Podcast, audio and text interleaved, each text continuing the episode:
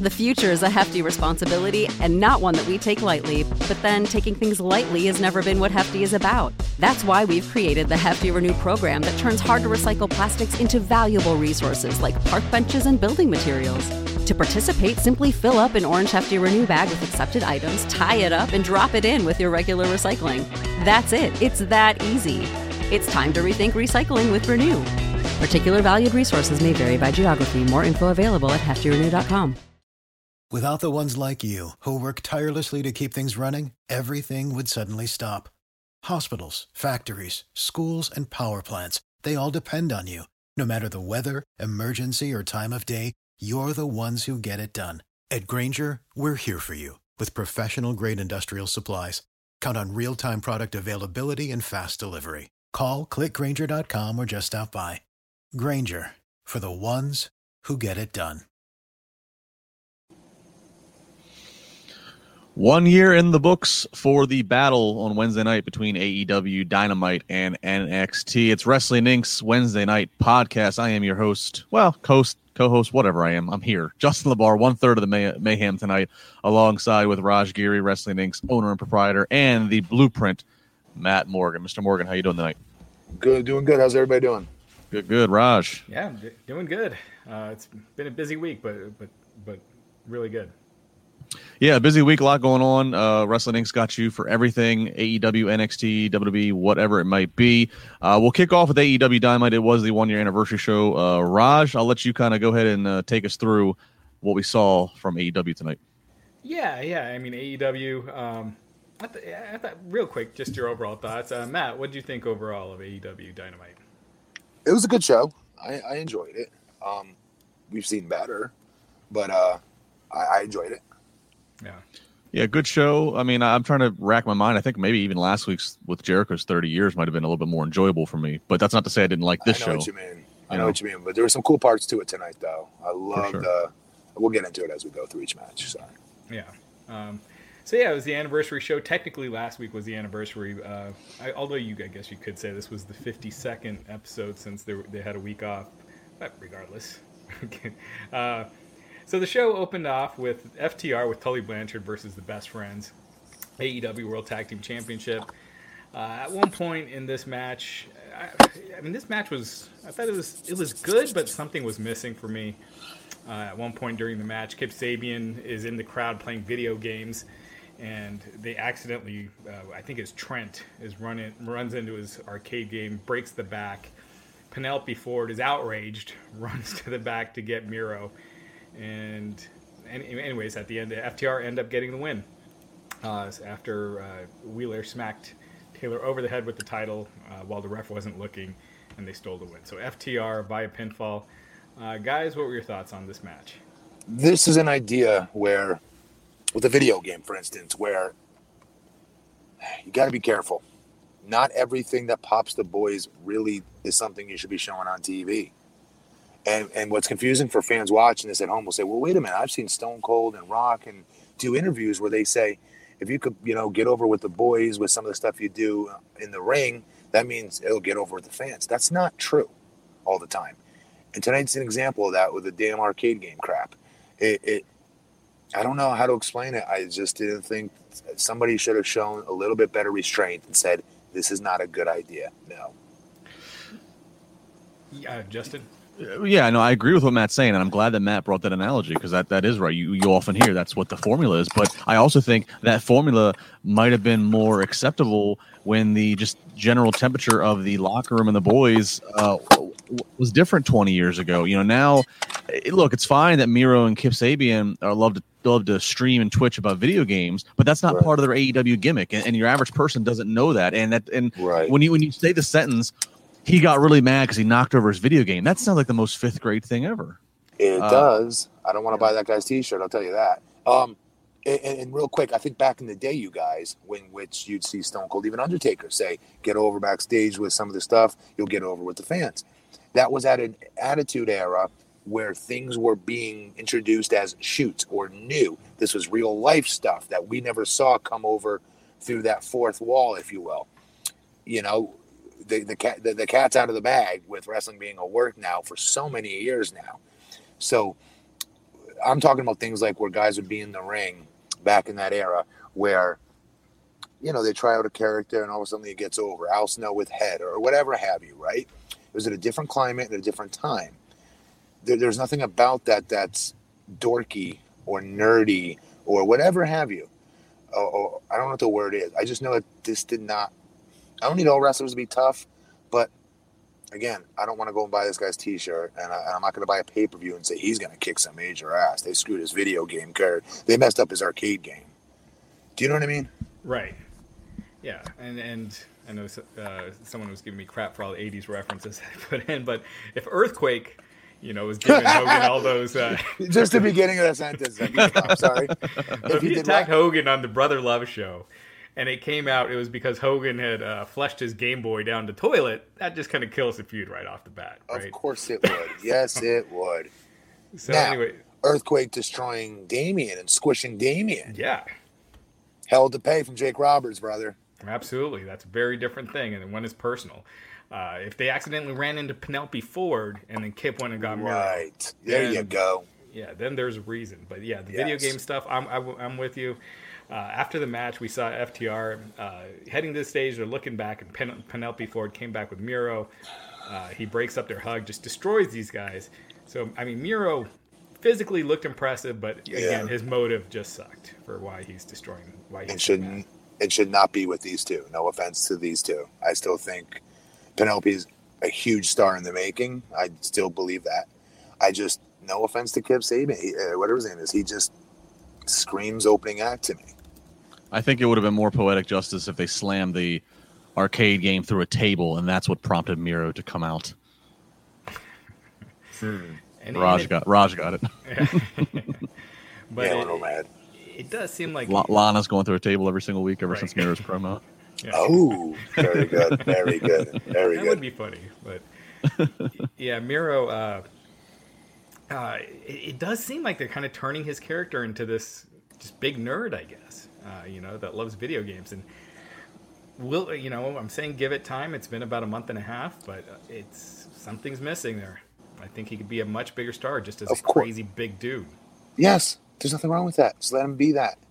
Well, and I don't like I don't like him coming in. You know, he has so much it was such I mean it was such a, a, shock promo and you know he was kind of like a big deal that he's a free agent from WWE. I don't like him being in a tag team. It's one thing if he comes in and he's in like a a Wardlow bodyguard spot, but he's like equal gamer buddy with Kip Sabian. I it just he doesn't no. feel it the the feeling from when he came out and was like holy shit that's gone away or, or it's decreasing quickly. Right. Uh, so up next, uh, Miro and Kip Sabian stayed in the ring and uh, they they were facing Sean Maluta and Lee Johnson. Exactly what it sounds like. It was just this quick squash match. Um, Miro tagged in, locked in the game over, tapped out. Uh, I believe it was Maluta. So Miro and Kip Sabian by a submission was everything it should have been, just a showcase for Miro. Yeah. And then Sabian gets on the mic afterwards, says he's not happy about his arcade game getting destroyed. Miro takes the mic and says, "Good friends, you you break my shit, game over." and then they should leave in Sue's van. it's just about what was missing. Right. Mom, pick me up from the arcade. I'm pissed. Yeah. It's funny. It had it had this opening 20 minutes or so had had Miro, FTR, uh, but it, it, it wasn't doing it for me. It was it was fine, um, but cool. again, the video game stuff took me out. The match itself, though, right? Yeah, that was a good match. It was good. We'll get we'll get it to, into it with NXT two when they were okay. facing uh, uh, Archer and, and Oney Lorcan, where the match is good, but I only cared about one of the teams. I didn't care at, at all about the other, and I don't know. Best friends as a tag team right now, they're not doing it for me. I know they're same here. Same here, but this is what I was telling you guys. Uh, like once the bell rings, for whatever reason, I'm just starting to watch the athleticism and, what's going on. And, and, but with FTR, they bring in so much ring psychology, and they work really well with these super uber athletic teams. Um, I don't know. I like the match. I just didn't like the video game crap. Well, in the ending to the FTR best friends match was odd too. Like the ref like ducked, and I don't know. It was kind of a it was an awkward looking. Yeah, it was. It was a it was a weird way to do a ref distraction so they could hit him with the belt. But, um, regardless, backstage we had Lance Archer beating up John Moxley, just uh, throwing punches, slamming his head against the table until it was finally broken up. Uh, they revealed the AEW tournament bracket. Uh, the opening matches start next week, and you got Penta El Zero versus Rey Fénix, which could be just amazing. Oh, I can't wait. Yeah. Uh, uh, so on the left side, that was one of the matches. The other is Kenny Omega versus George Janela. On the other side of the bracket, it's Colt Cabana versus Kenny Omega. Wait, Like wait, that. that's not Hangman that's Page. Hangman Page, and like Wardlow that. versus Jungle Boy. So Like that. I like that too. I mean, I think Omega, um, uh, Omega Page, and Jungle Boy seem to be no brainers, right? I don't think Jungle Boy beats Wardlow in the opening round. I think I think you get- I think you I get do. Wardlow. I think you get Wardlow and Hangman to the semis, and you can have Hangman beat Wardlow, and you get Hangman Omega for the finals. Maybe. I hope you're right. Uh, I, I- I don't want to see Wardlow losing again. I feel like he can I lose some either. wins on Dynamite. And speaking of which, up next, uh, again, my favorite part of the show, which it, it is every week, MJF MJF out with Wardlow for his big announcement. Uh, before he gives it, he gets Chris Jericho to come to the ring. Jericho and the rest of the inner circle come out. Uh, MJF got Sammy Guevara, or he told him to wear the jacket that he got him. It was like three sizes too small. Um, finally, Jericho's like, "All right, cut the crap. We want to hear the big announcement." Uh, MJF says he basically wants to be in the inner circle. Uh, they go back and forth. Uh, who uh, Santana, I believe, got on the mic and said that they don't want MJF in the group, but Jericho kind of cut him off. Oh, I'm sorry, it was Ortiz.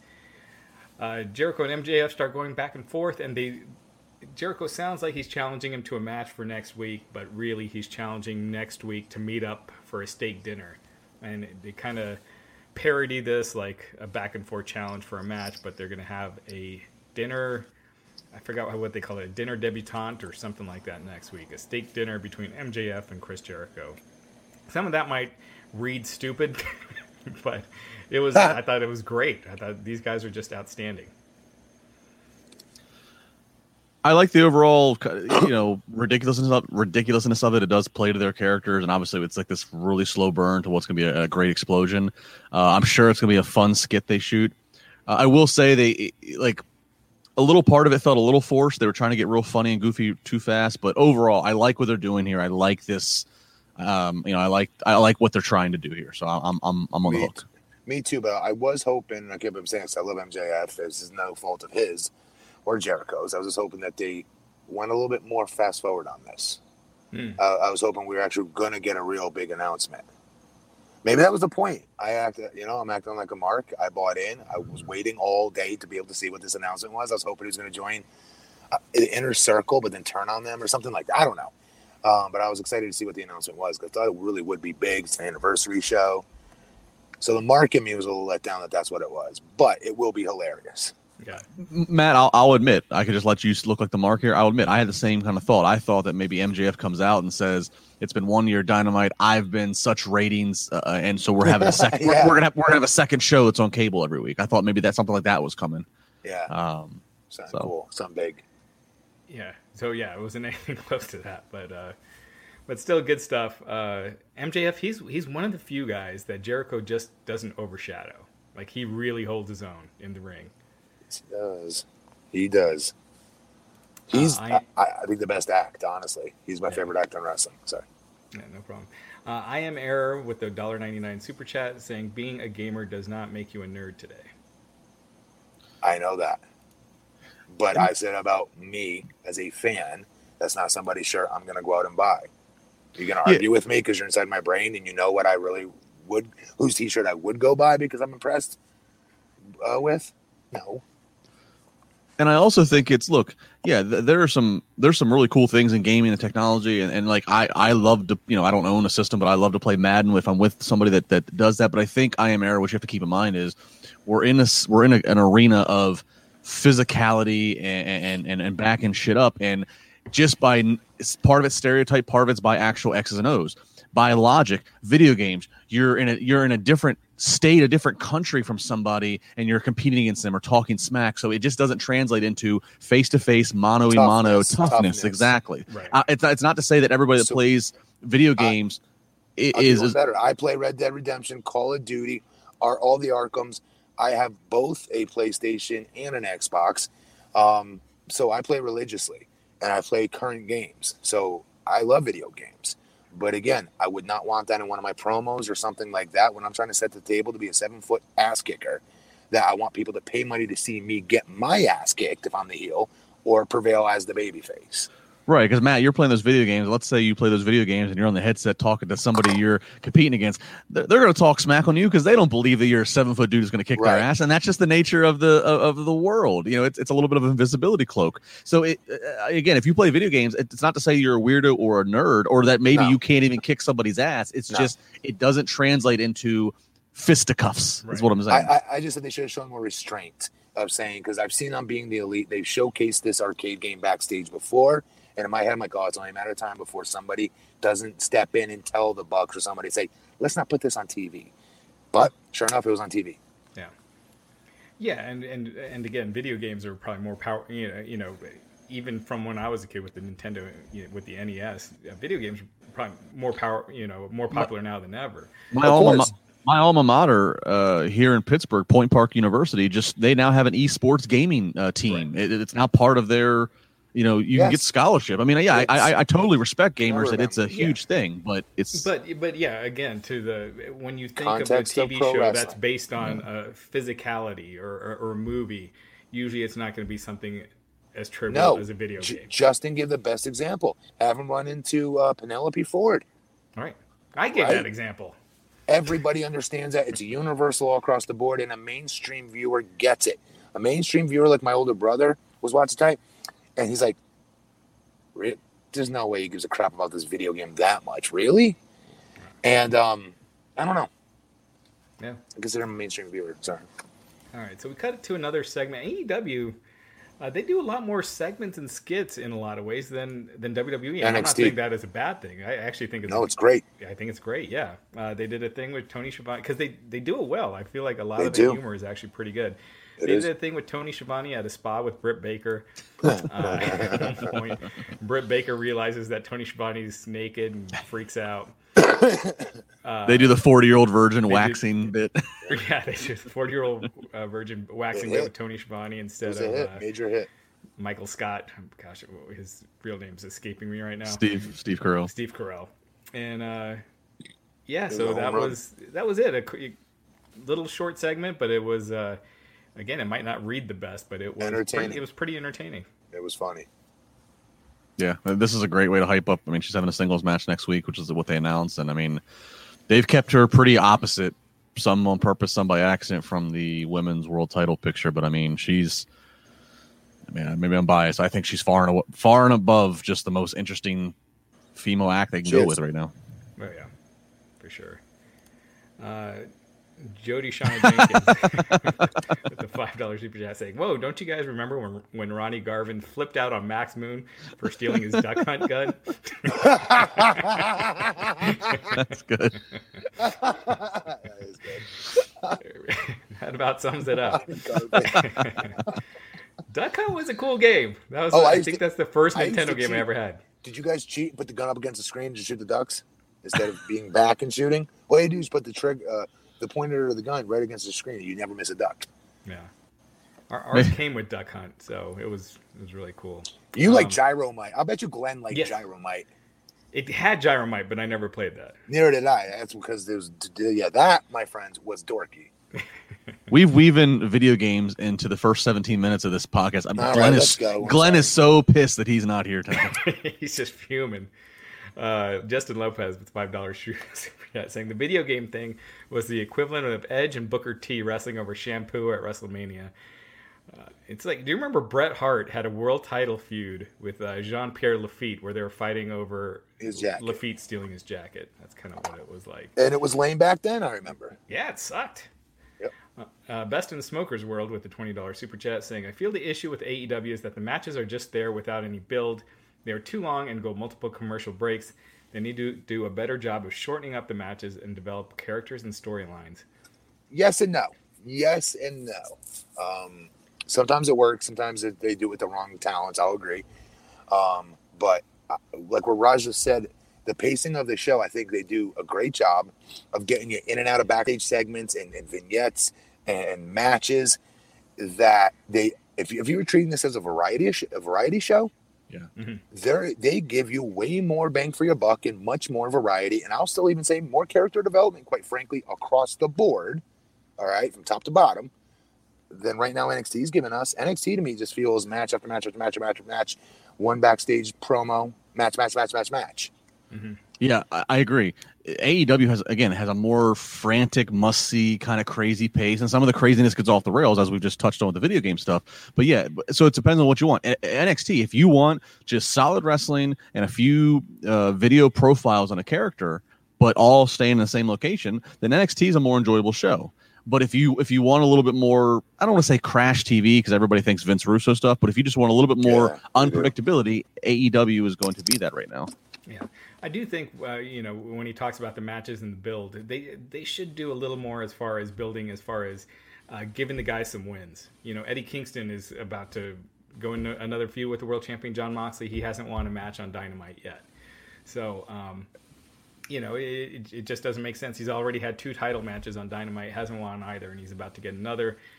Build him up a little bit, give him some wins, show him why he's a big deal, and uh, and then do it. But uh, but yeah, I, I agree with the other segments and stuff. I, I think they- they've been great uh, for the most part. Cody up next. Cody defending the A- AEW TNT Championship against Orange Cassidy. Uh, this match was going a long time. At one point, uh, some of the Dark Order guys interfered. and It looks like I- I'm guessing they're probably going to do Orange Cassidy and Cody against the Dark Order guys next week. And they announced Cody ver- versus Orange Cassidy in a rematch for the following week up against Halloween Havoc. Anyway, they're going back and forth. At the very end, Orange Cassidy uh, hits the orange punch, has Cody beat, but the time limit expires. So I think this is only the third time that they've had a time limit draw in AEW. Uh, Oh, with Cody, I think. I think they're all with Cody. Yeah, I mean, he had one with Darby, and I thought, or maybe his Jungle Boy, Jungle Boy versus Jericho. yeah, Jungle Boy versus Jericho in that ten minute. That's right. So anyway, why they uh, pay me the big bucks here. Yeah. Uh, 20 minute time limit draw. Uh, really good stuff. I mean, a- after a while, I think you kind of got the, the feeling this was headed to a draw because it was pretty long for a TV match. But I um, would have had no problem with, honestly. This is where Cody's got to be a little bit selfish. I wouldn't have had a problem with Cody just beating him. I really wouldn't. I think he's going to in two weeks. Um, I think this was just a way to build to the rematch, and they have something strong against Halloween Havoc. And then th- I think you'll be right on where it will go after this with them tag teaming. That was a formula with him and Darby after their feud too, or matches. Yeah, and then it should be noted they kept showing Darby up in the upper bowl watching because he's going to challenge for whoever's the TNT champion come full gear. So there's that element, and uh, yeah, I thought that, you know Huh. they've been AEW's been consistent with having a time limit. You know, and, and a, their booking always want they always want wins and losses. They they don't do DQs often, so I think it's kind of nice that they finally you know that not finally, but very few times they've been utilizing this time limit draw to kind of protect both guys. Right. And uh, I didn't I didn't think Cody was going to beat him quick because they've been building Orange. I mean, they even the graphics They have won seven of the last nine singles matches. I mean, he's been on a roll, so I'm not surprised that Cody, as Matt said, and many of his other matches against some of the matches that Cody's done in the Open Challenge were against people that weren't even under contract. He was way too generous with. So I thought. I knew that I knew that he'd go down to, down to the wire at least with Cassidy here. I'm not saying it's correct. Yeah. Um, but so yeah, so they got uh, they're starting to build for so yeah the next week and, and the week after. Uh, so in the crowd they showed Matt Hardy with his family. Matt Hardy said he's healthy. He's cleared to return. It's actually been a while since that pay per view. Yes. So, um, so yeah, he's finally cleared.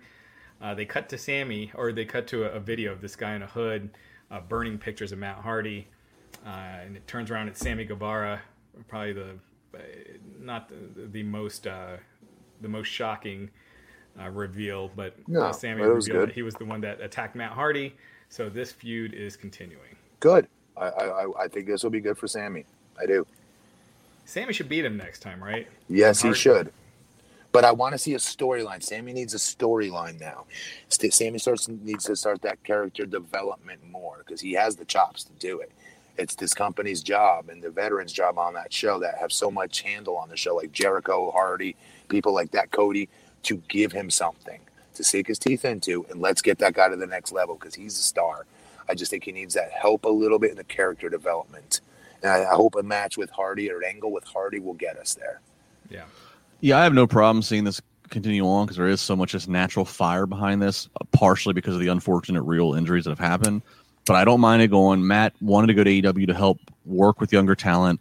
Uh, Matt had said this to me on Wrestling Inc. months ago that before he even got to AEW, uh, I think it was Jericho said to him, "Do the Sammy Guevara kid. He kind of reminds me of your brother Jeff, very young, twenty years ago." So, like, I'm I'm good with this going. And you know what? If this is going to keep going to what Matt said, the fact they had uh, Reby and, and and the kids there, if if they're if all parties are good with it, I wouldn't mind letting this get a little more personal and letting Sammy get the wife involved. Take take a take you know take appropriate verbal appropriate approved verbal shots at getting them involved and i think that would just add so much more natural heat to what's already there what if they did the the Royal Rumble Rock Mick Foley match where he's just destroying Ooh. Hardy in front with of the, the kid with the kids there? Yeah, I it'd mean, be a if, gear Sammy can can use because Sammy's a great looking guy. He's funny. Um, he, he's super athletic. He's a great wrestler in the ring, but that killer instinct in him. Mm that could be a great gear for him to give him that whole well-roundedness.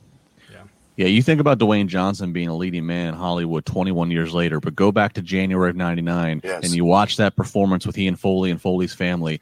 That's his first Oscar worthy work right there. And, and he was such a jerk for that. He was such a jerk for that. I hated him for that and the, the family reaction wasn't a work. That was actually legit. well, it, yeah, well, yeah, and but, beyond the mat helped it all documented, right. and, and then seeing the behind the scenes of you know Foley going, yeah, he probably gave me one or two extras, and I'm if I see him right now, I'd rip his head off, but it's probably right. best for the story. I mean, yeah, it, it, all the stars aligned for that, and but eh, like, yeah, that would bring Sammy into a whole new level if they could properly do it. Don't don't force feed it, but if you get the right, right. situation, you know. Yeah, yeah, absolutely. Uh, up next, we had uh, they announced Private Party versus John Silver and Alex Reynolds versus the Butcher and the Blade versus the Young Bucks, and the winners face the AEW World Tag Team Champions FTR at Full Gear. Uh, the teams were randomly randomly picked, and uh, they came out, and the segment basically ended with the Young Bucks super kicking everybody and, and FTR leaving the ring we talk about AEW having a lot of good segments. This, in my opinion, wasn't one of them. No.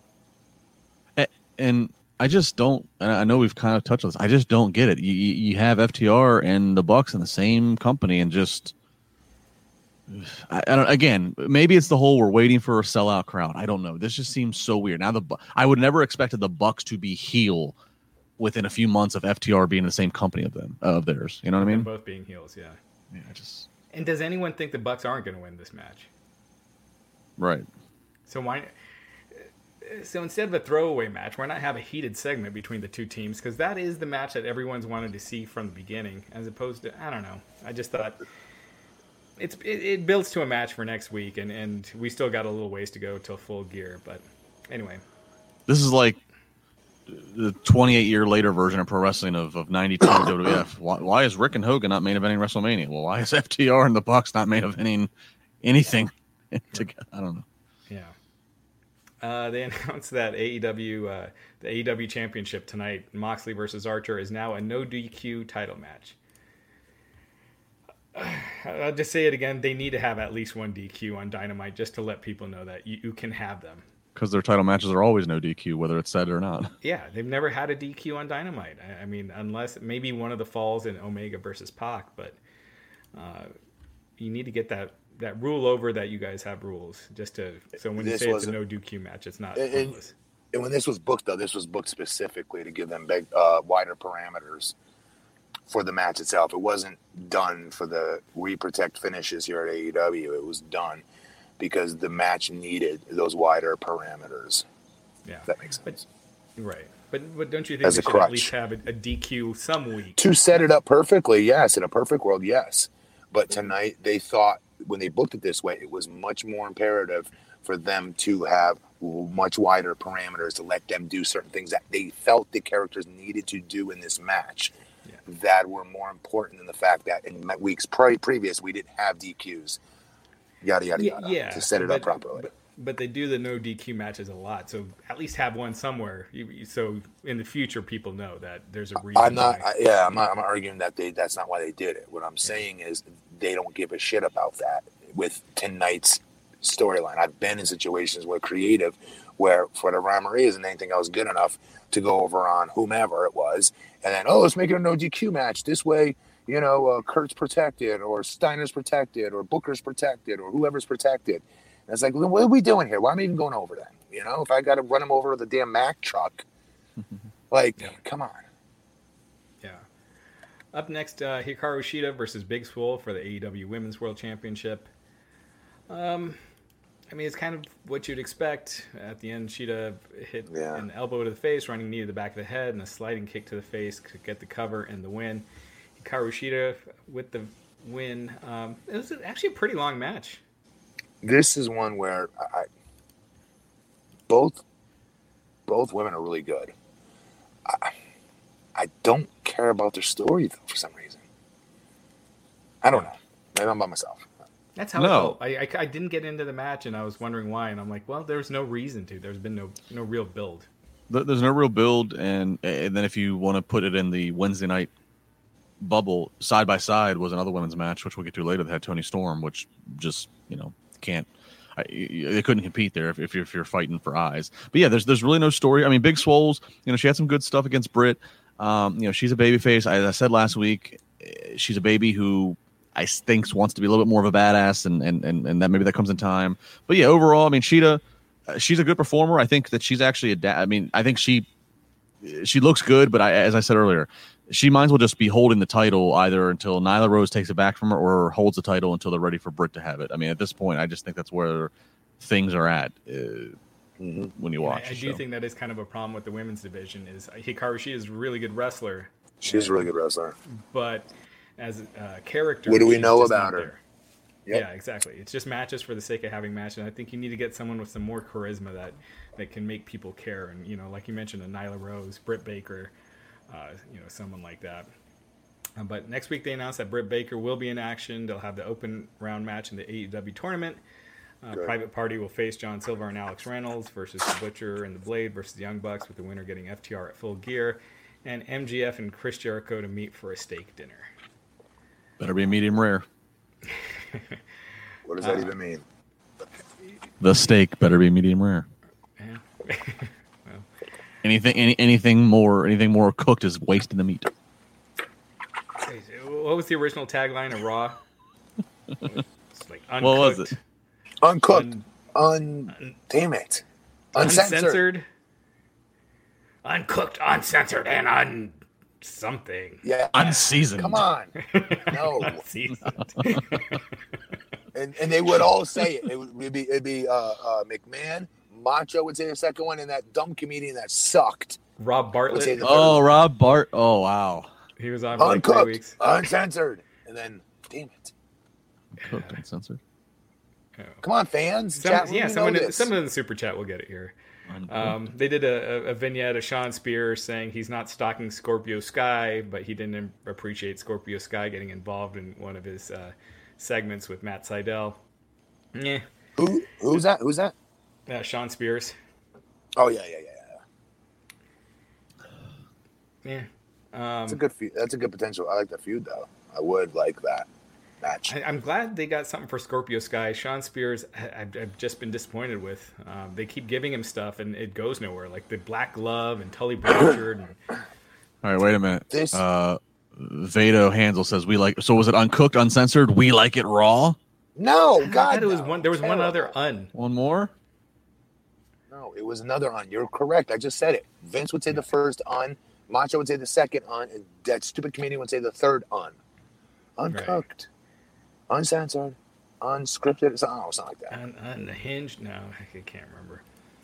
Um, uh, here we go. Here we here it is. Uncut, uncooked, and uncensored. Uncut. There we go. Thank you, Francesco. That's, uh, So- all right. Fi- finally, have the main event. Really, go ahead. Oh, go ahead. I was gonna say about Spears really quick. This isn't his fault. Um, with the with the black uh, stupid coal miner's glove and stuff.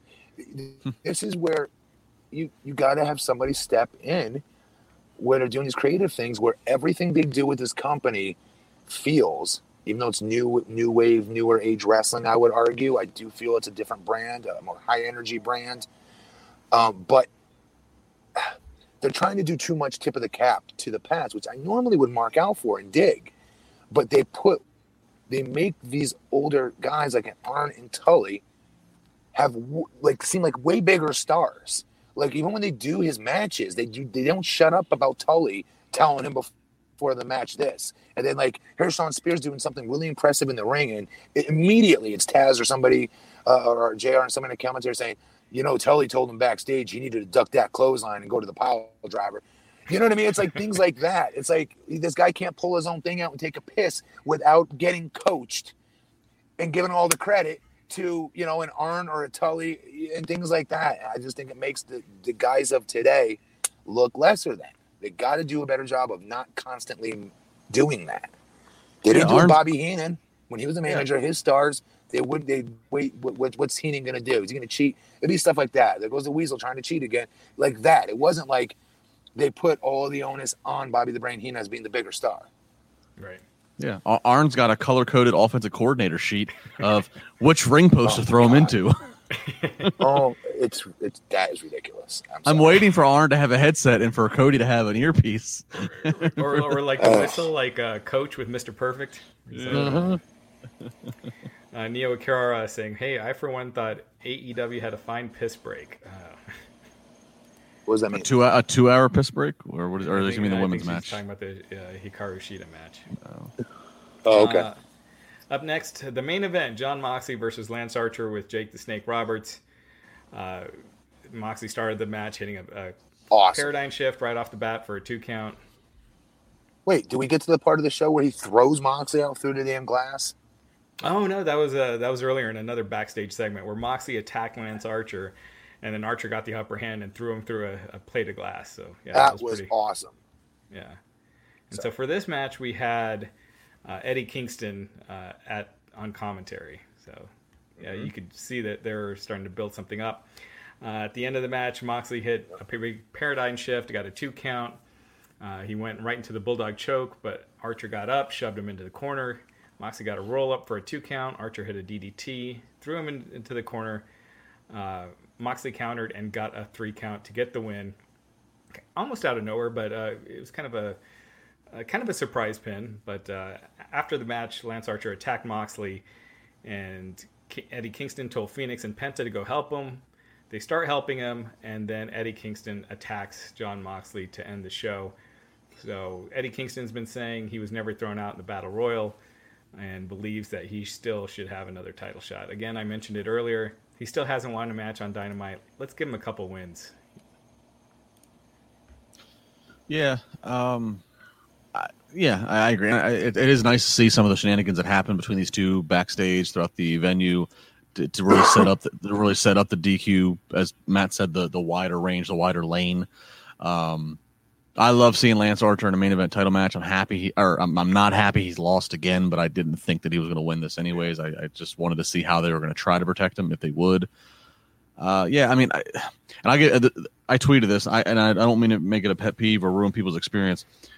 The pet peeve I have with this referee, the referee that's in this match, and he does it every match. It's a one of two things. It's either he's the star of the show with all of his shenanigans to count uh, to ten for a count out, or more more brutally to the match. I know every pinfall when it's not going to be the finish because he is a one, two, slow motion to the three. It drives me nuts. And I know somebody might be saying, What are you talking about, LeBar? It's like, dude, keep the same cadence. Like, do the same motion of a one, two. Like, it, it, it's so noticeable to me now. And I don't know if, if I'm just fixated, but that drives me nuts with this ref. And I see it every week. And then in the title match tonight where I want to actually see some drama. He's right. That, that, that bothered me. It's a one, two, slow three. No, you're right. You're right. Do you're it the same one and holler. To, they get, yeah. They're not supposed to tip their hand on, on yeah. that because you're giving away the false finishes every time. You won't see that from Earl Hebner. No, it's it bothers me, but nonetheless, WWE, nonetheless they train the referees to treat it like a shoot. Always, because, it is our job to kick out, and if we don't, it's on us. Yeah, because and the ref and the ref can do extra. Still don't know like when the finishes are coming because we've seen a couple screw ups because of that in the past. And, and the ref and, and, and a good ref can do extra things like make sure you're screaming one two because you know if the guy's on the ground he might hear you hit the ground to come down to the pin he might think that was one hitting the mat say your count say your count. Like there's just certain things, but this this this whatever the ref's name is, I don't know. Drives me nuts. It really it really bothered me, but I nonetheless that was Another something. thing, wrestlers, you're trained to have your eyes open and watch the referees count in a perfect world for that exact reason. Uh, when I was younger in wrestling, I didn't do that, and sometimes when referee would drop on his knees, I, in my head that was a one count. That was one. Yep. So Yep. you have to have your eyes open at all times when you're being pinned for that reason. There- There was that one match, remember, between AJ and KO, where it, it was for the U.S. title. AJ wasn't supposed to lose, and it, he, the ref accidentally counted three. I guess AJ maybe it, it happened where maybe he hit the ground and he thought that was a one count or something. Could and be. got screwed up, and and Yeah. that was a title change. And I have no problem with that actually. The No, referee count no. was very yeah. But I think what Justin said there, saying you know doing the count one, two would have prevented it there. But anyway, uh, so that was AEW. Uh, Justin, you want to take over with NXT?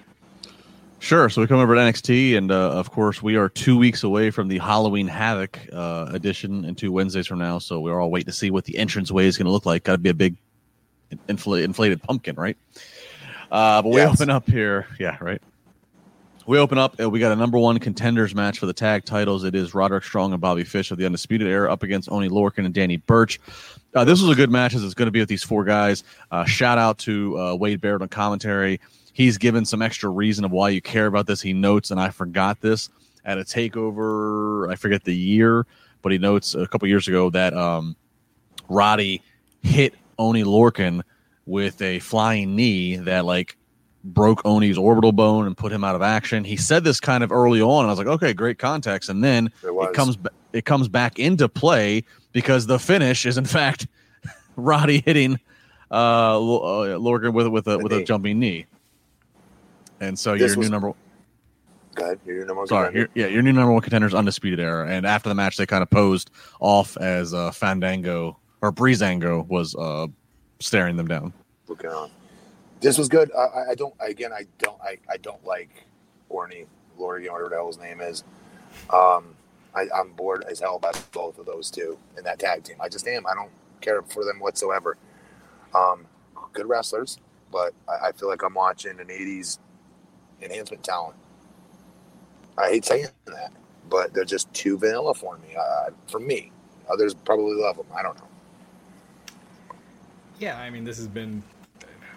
I hate to say this uh, all the time, but this is just one of my criticisms of NXT. Is just it's st- you know matches like this where the action is great, but there's no characters, nothing to like draw you in. You knew Undisputed, Undisputed Era was going to win, and I'm glad that they did. But yeah, I, I just couldn't care about this match.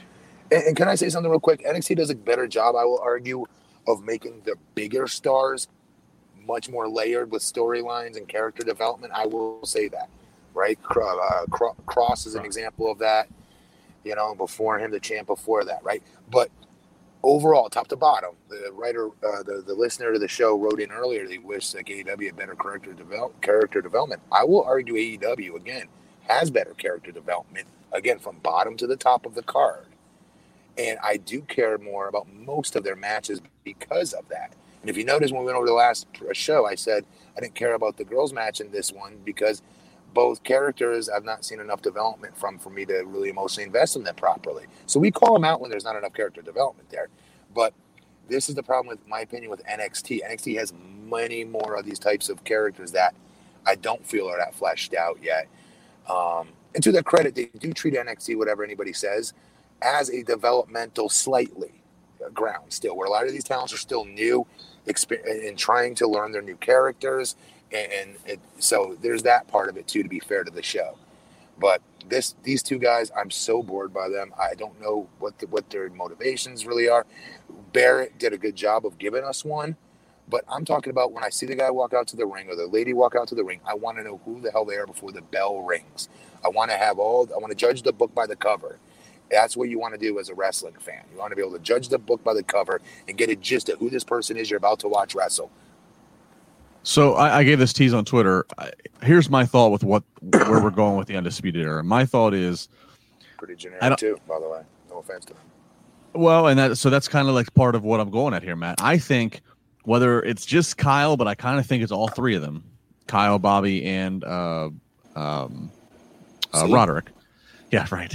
Uh, I think it's all three of them. I think the three of them orchestrated Ridge Holland attacking Adam Cole, and and it's them behind. They they have paid because because we know that's we we got a little tease of it when and unfortunately Ridge got hurt last week, but we got a little tease on commentary that like somebody orchestrated what Ridge did. There's somebody behind that. I think the other three guys of Undisputed Era did it because they feel like Adam they've been an Adam Cole shadow. They're pissed They off about it. They, They want to win. They now right now they see this as a chance for the three of them to all shine and say, "Look, we're the real stars. Adam Cole's not." That's where I think we're headed here for an Adam Cole babyface in NXT, and these three guys uh, uh, behind the Ridge Holland Yes. attacks. And now with Ridge potentially hurt, we don't we haven't gotten a word what his status is in real life. You know that might be maybe it's it's sped up. It, it looks like it's gonna he's gonna be out for a while, but uh, you know, hopefully not. But yeah, they're gonna have to pivot with this storyline. But um, it, it almost felt like a throwback to the the Million Dollar Man Sapphire storyline, except uh, with the with the secret benefactor doing the attacking. But Right. uh, we'll see how it goes. Oh, so, sorry. Uh, Got some super chats. Uh, Jamon John uh, coming out. Matt, who gave you the nickname Blueprint? Is it Jim Cornette? No. Kingmaker, uh, uh, Kenny Bolin. Kenny Bolin in Ohio Valley Wrestling, a non WWE talent at the time. So that's the reason why I was allowed to use that moniker when I left WWE as well. Um, because a non contracted talent came up with it. Um, and I used it on TV.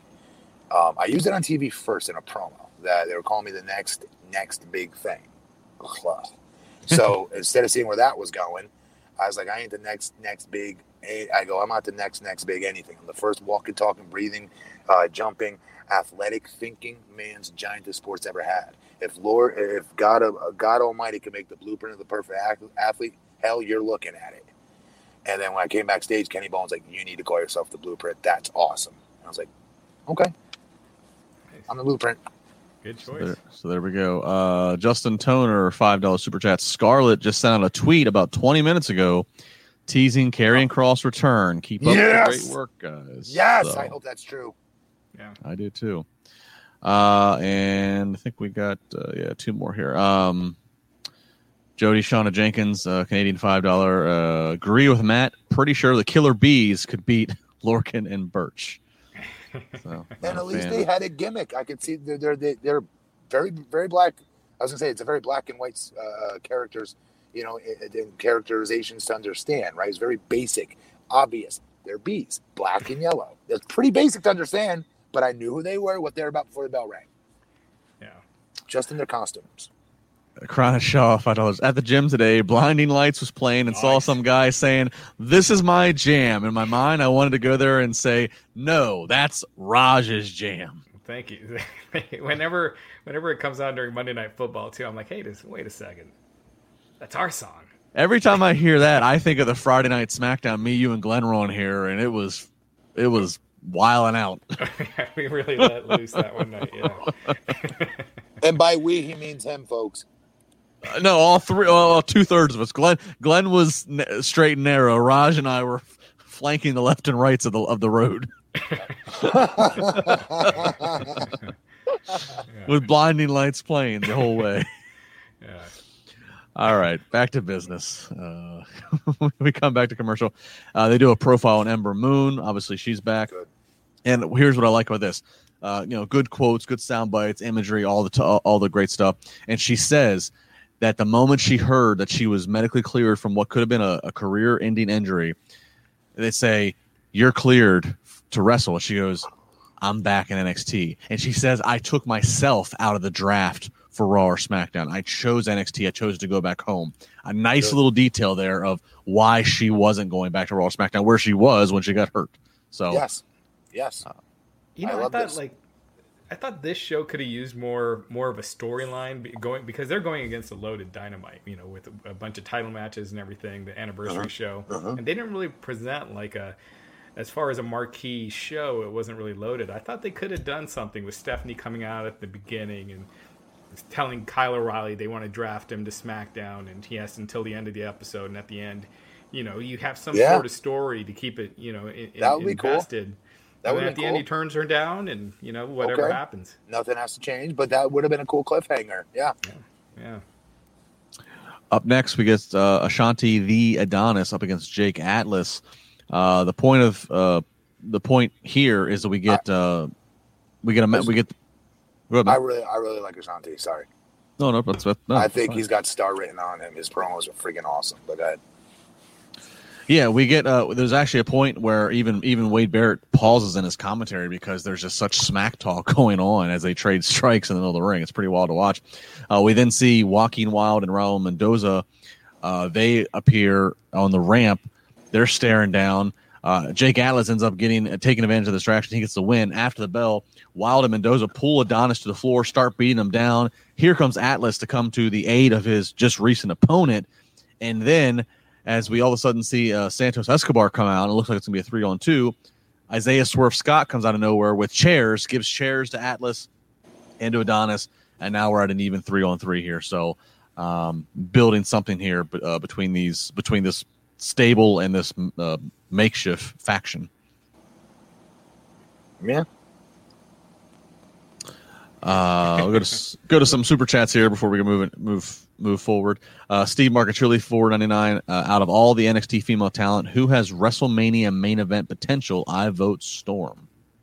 Uh, yeah. Um, God dang, there's a lot of them potentially. That that's a tough question to answer because there I there's a few. There's a few. Guy, you, you take some, Raj. I mean, Storm. I, I, I totally agree. I think she's probably the most of everyone there. yeah, whenever you do the whenever you do the who should be in the WrestleMania main event, I go back to the simple uh, smell test. You know, the smell and eye test. Let me see an entrance, and I can see it in the Capitol Wrestling Center. Let me see that, and then does that to me translate in front of sixty five thousand people in a stadium? On you know, and Toni Storm, we'll get to it here in a moment.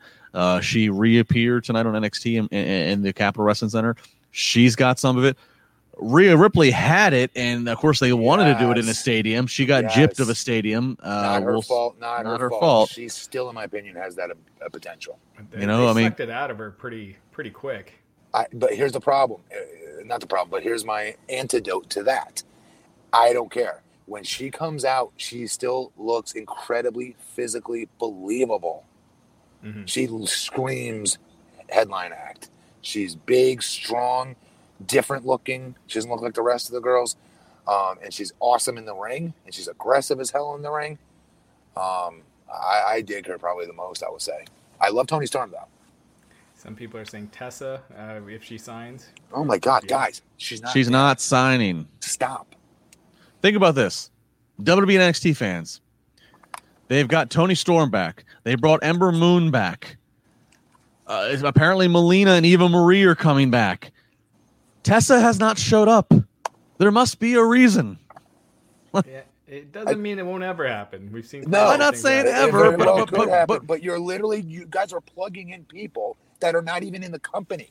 Right. To the question that we were asked here. But it hasn't happened right now, so that leads me to believe so what I just said. Yeah, as talented as Tessa is, there's some reason they don't feel like now they want it. All right, another uh, super chat real quick here. Uh, Garris Plowman with some kind of currency. Uh, do you think uh, Ember Moon should have beat Asuka for the for the NXT title? Uh, that was way back when. I don't think it would have made a difference, but I think it was cool having Asuka having that big undefeated streak. It, uh, they ended it for really not much of a reason, but uh, I, I, don't think they should have ended it there. I think it, her losing it at a WrestleMania, the streak, I think it just made, is a better story. All right. Do we have any more super chats? No, or are we, we back to the, uh, back to the regularly scheduled program? All right, here we go.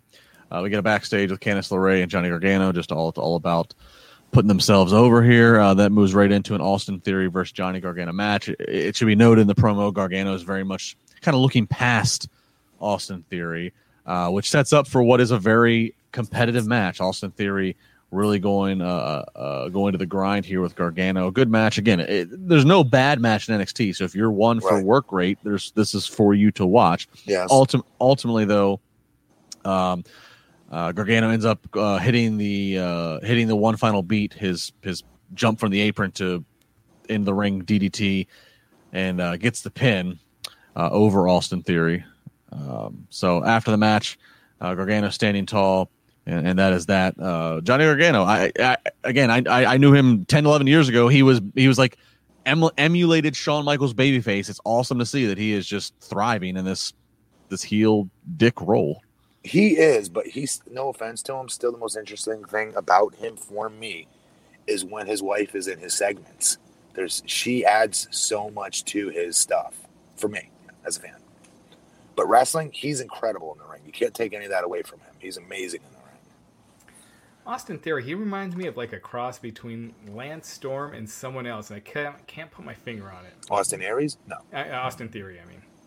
no, no, no. But uh, cross between Lance Storm and Austin Aries, maybe. I don't know. Austin Aries? Uh, No. ah, it's, it's bugging me. If anyone in the chat has some ideas, I'll I'm sure it'll jump out if uh, if it comes out. We go to a backstage. Ra- uh, Raquel Gonzalez cutting a promo on uh, Rhea Ripley, running her down. And all of a sudden, the camera turns, and Rhea Ripley is just off yonder here in the building. And uh, those two ladies start to go, start to try to meet in the middle. And they're, of course, separated by a bunch of uh, officials and agents, never letting them touch this. Real uh, quick, real quick. This right here is the answer to the last person's question about what other superstar, what female superstars could you see one day potentially headlining WrestleMania from the women's side of things. This two, these two, and how this was set up passes that test of bigger than life stars, in my opinion. Yeah, and it both of their personalities and characters are pretty big, Yes, and and also and they both are badasses. they both come off as badasses, and I don't want to come off as um, I don't know if it's sizes, but they're both taller and just just just, And just big- muscular, yeah, they're just bigger. Exactly, they're just bigger, bigger. Their uh, facial expressions are freaking amazing. I Yeah. think they're really going to eat somebody's freaking lunch. Yeah. Like I, I buy them. I buy both. And, and Gonzalez continues to improve me. uh, c- Continues to improve every time I watch her. yeah, they're just bigger looking athletes. Uh, they're, they're both. I mean, again, I'm not. They're both beautiful women, but we're just not a beauty contest. They both just come off as badasses, you know. Um. So yeah, so that I cut you. That's that that uh, I think I think they announce it later. That's going to actually set up for Halloween Havoc. Uh, I might be getting ahead of myself here, but um, uh, we also get a video profile, a video teaser of um, show, reminding us how Tommaso Ciampa got screwed in his match a few weeks ago from Velveteen Dream inter, uh, inter, inter, interfering. So we still have Ciampa and Dream to think about. Uh, so we'll you know, stay tuned for later. So then we get the number one contenders match. Uh, winner is going to face Io Shirai at Halloween Havoc between Candice LeRae and Shotzi Blackheart. Oh, if Glenn was on here, we would be spending more time on this. this is a really good match. This is a really good match, and the point is, this is such a back and forth match to mm-hmm. showcase these two.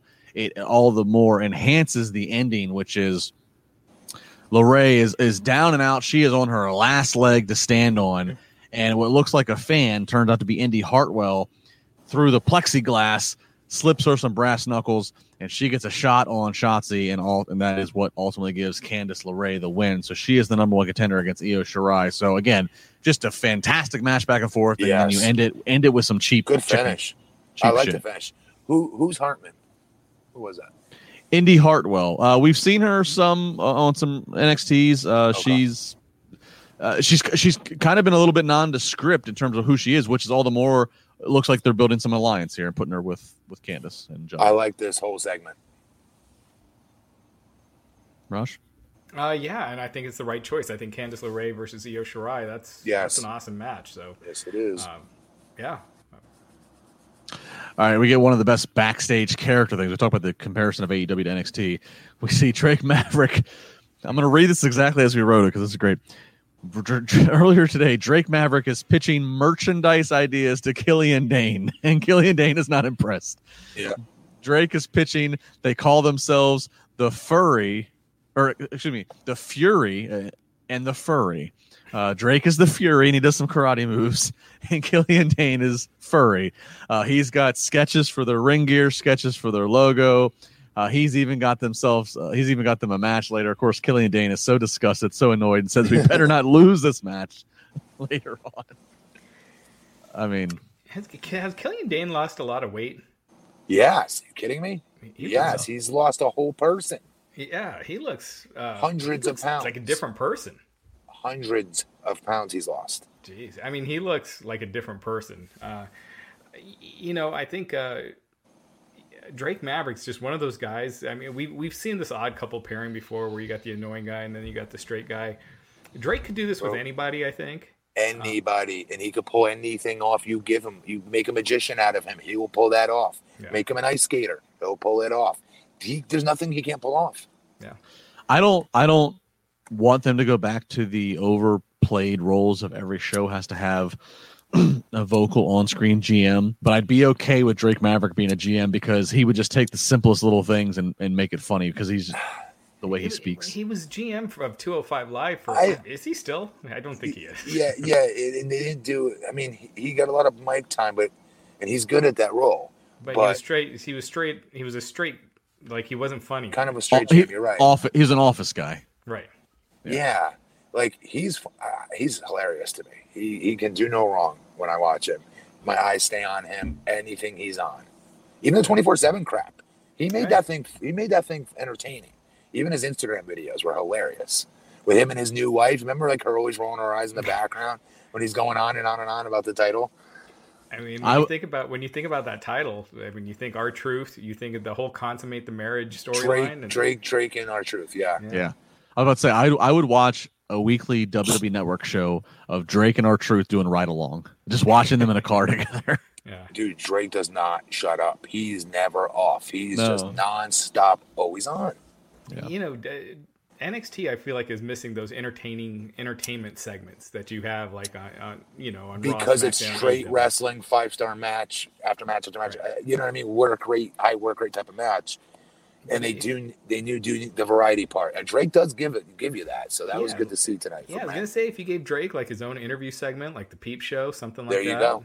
There you know, go. I think it would. I think it would help the show a lot. Kill two birds with one stone. Yeah. Yeah. So we'll, know, uh, we'll get, Dain is his bodyguard, so he's not getting beat up every week. And There you go. yeah, So we'll get some more from uh, pretty Fury and Furry soon here.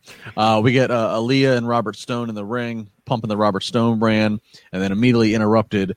And this again, watch the just the thirty seconds of this. Lights out, music hits, camera shots, everything. Toni Storm back in the NXT presence, back in the Capitol Wrestling Center. Uh, just I tweeted, just looks like a freaking star here. And we get Yeah. Toni Storm versus Aaliyah. Um, maybe a little bit, uh, maybe just a slightly longer for wanting Toni Storm to come back to, to uh, for Aaliyah to, to get some offense, but nonetheless, Toni Storm gets the win here as she hits the Storm Zero. Uh, she just again the WrestleMania test. She she passes it to me. Of course she does. I was pissed when they brought her to the UK. You know what I mean? I was like, what Yeah. are you guys doing? She's a super duper star for you. What are you guys, no offense to, you know, NXT UK. Uh, you want to build that brand too, to a degree, but I'm sorry. I would have cherry picked her from there and never let her go back there. She's too big of a star. I agree. Well, I actually, uh, Raj, you might be able to answer this for me. I think she her her return to NXT Wednesday nights has been delayed because of the pandemic, right? She was She caught. was over, yeah, she was overseas. So She she hasn't been on since I want to say March, right? yeah, When since it hasn't been on starts. TV. Yeah. Yeah, so I think I think she, like some others, like Walter and others, have just been victims of of the world restrictions. Uh, but she's back, so good there. Uh, so Toni Storm gets a win. So backstage, we see uh, NXT General Manager William Regal. Uh, he's you know, unhappy with some of the chaos going on. Uh, he says that we are going to get Rhea Ripley versus Raquel Gonzalez at Halloween Havoc. Uh, we also see Xia Li walk up with, uh, with with with with her interpreter and guy with her, and he she's saying she really needs a match. She really needs a match. William Regal says he'll take it under consideration. Then he walks off. Uh, up next, we get Imperium up against Killian Dain and Drake Maverick. Uh, Dain immediately kills any fun music that Maverick has for them to come out to. Uh, a good match here to watch. Uh, ultimately, what happens here is um, Dain gets gets shit canned outside the ring. Imperium takes advantage of Drake. They get the victory over Drake. So Imperium stands tall, uh, and now you have uh, now you have Drake by himself in the ring. All of a sudden, Ever Rise, who worked against these guys last week, they now are cornering Drake, ready to take advantage of him, saying, "Oh, you're all alone, two on one." Uh, Dain comes out of nowhere, knocks the hell out of them, and basically Dain screams at at Drake, "Nobody gets to hit you except for me." So kind of a little little buddy, little little little buddy thing bonding. This here. worked. This worked. Bottom line, this worked. I, th- this was perfectly executed when it could have not been perfectly executed. Trust me. Um, this was great. I I, I like this storyline development. Yep. All right, into the main event we go. Damian Priest up against uh, uh, Dexter Lumis here for the uh, North American title. Uh, again, you can say this about every NXT match, and I just don't want to go move for move, but a, a good match. Watch it. Great, great stuff by both. Uh, and the end here, it looks like Lumis might have the victory. He has the um, he has his submission uh, locked on to Damian Priest. Priest gets to the bottom rope, gets out of it. They go to the outside. All of a sudden, Cameron Grimes, who's been a nuisance, and all this, he pops up, tries to get involved. Ultimately, though, uh, Damian Priest ends up hitting his South of Heaven finisher, gets the pin in the middle of the ring. One, two, three. It's Damian Priest. Shenanigans after the match. Here's what happens as uh, Johnny Gargano comes out of nowhere, starts beating Priest with a steel chair. Uh, of course, Gargano is number one contender to face uh, a, a Priest. William Regal comes out. Also, Shotzi Blackheart across the other side of the uh, arena is out. And William Regal announces that both Gargano's match against Priest and uh, uh, Candice LeRae's match against um, uh, against uh, what am I blanking here? Uh, yeah. Io Shirai, thank you. Uh, is going to be done and determined by the spin the wheel, make the deal. So a little flashback to WCW Halloween Havoc. Uh, that is going to be how they determine the gimmick matches for both those title matches uh, in two weeks on NXT Halloween Havoc. So that was your NXT tonight. Hopefully they on. don't choose the uh, coal miners glove match like they did. Oh my god, Jake Roberts and Sting. Was that actually supposed to be the match, or they did they legit leave it up to the wheel? I it felt like why would you choose that? You know, I think it, they left it up to the wheel. No way, know. really. You it came off. It, it came off so. It came off so anticlimactic. Remember, because who had the book back then? Hang on, Justin. Who had the book back then? So this would have been October '92. So it would have been Just, Dusty. I was gonna say Dusty. Uh, what Bill was the Watts? other? No, Watts.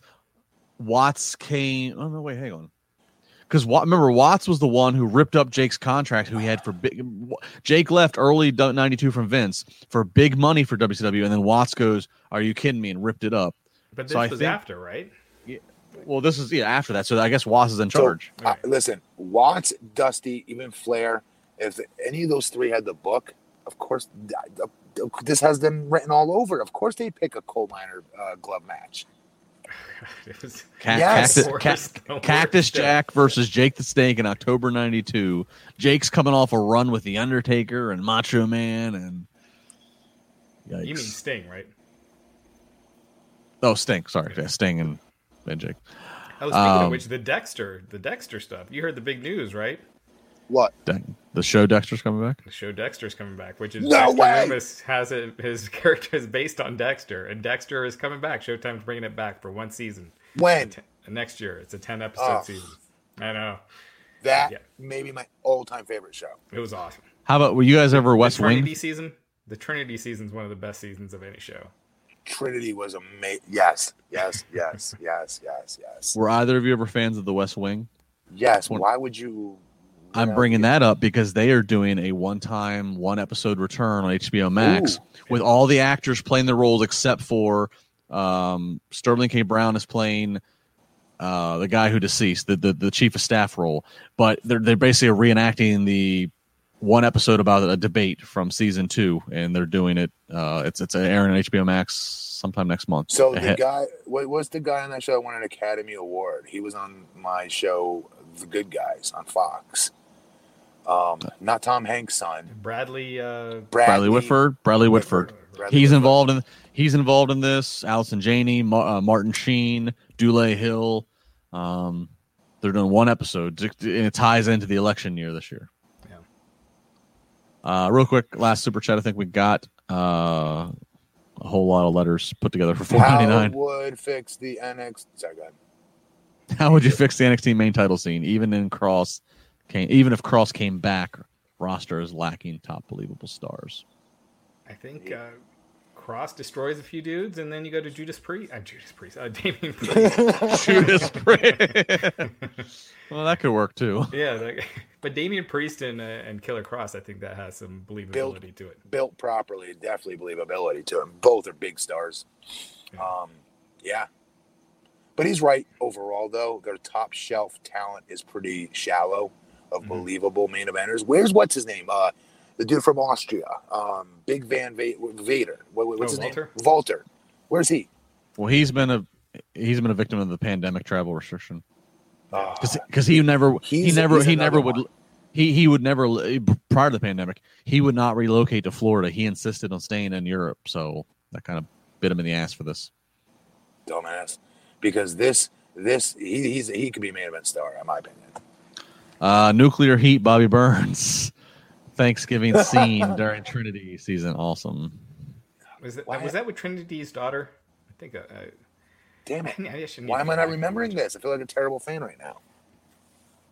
Yeah, There was something monumental that happened on Thanksgiving episode. I do remember that. I, I think, just I remember think that's the one with Trinity's daughter, but uh, I'll have to go back and watch it.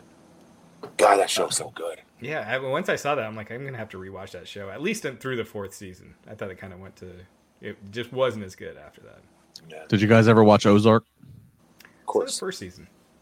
So the Still first wait- two. Waiting on that final season's coming back here a year from now. All right, that was NXT. That was AEW. Uh, Raj, what's the final news count we got here?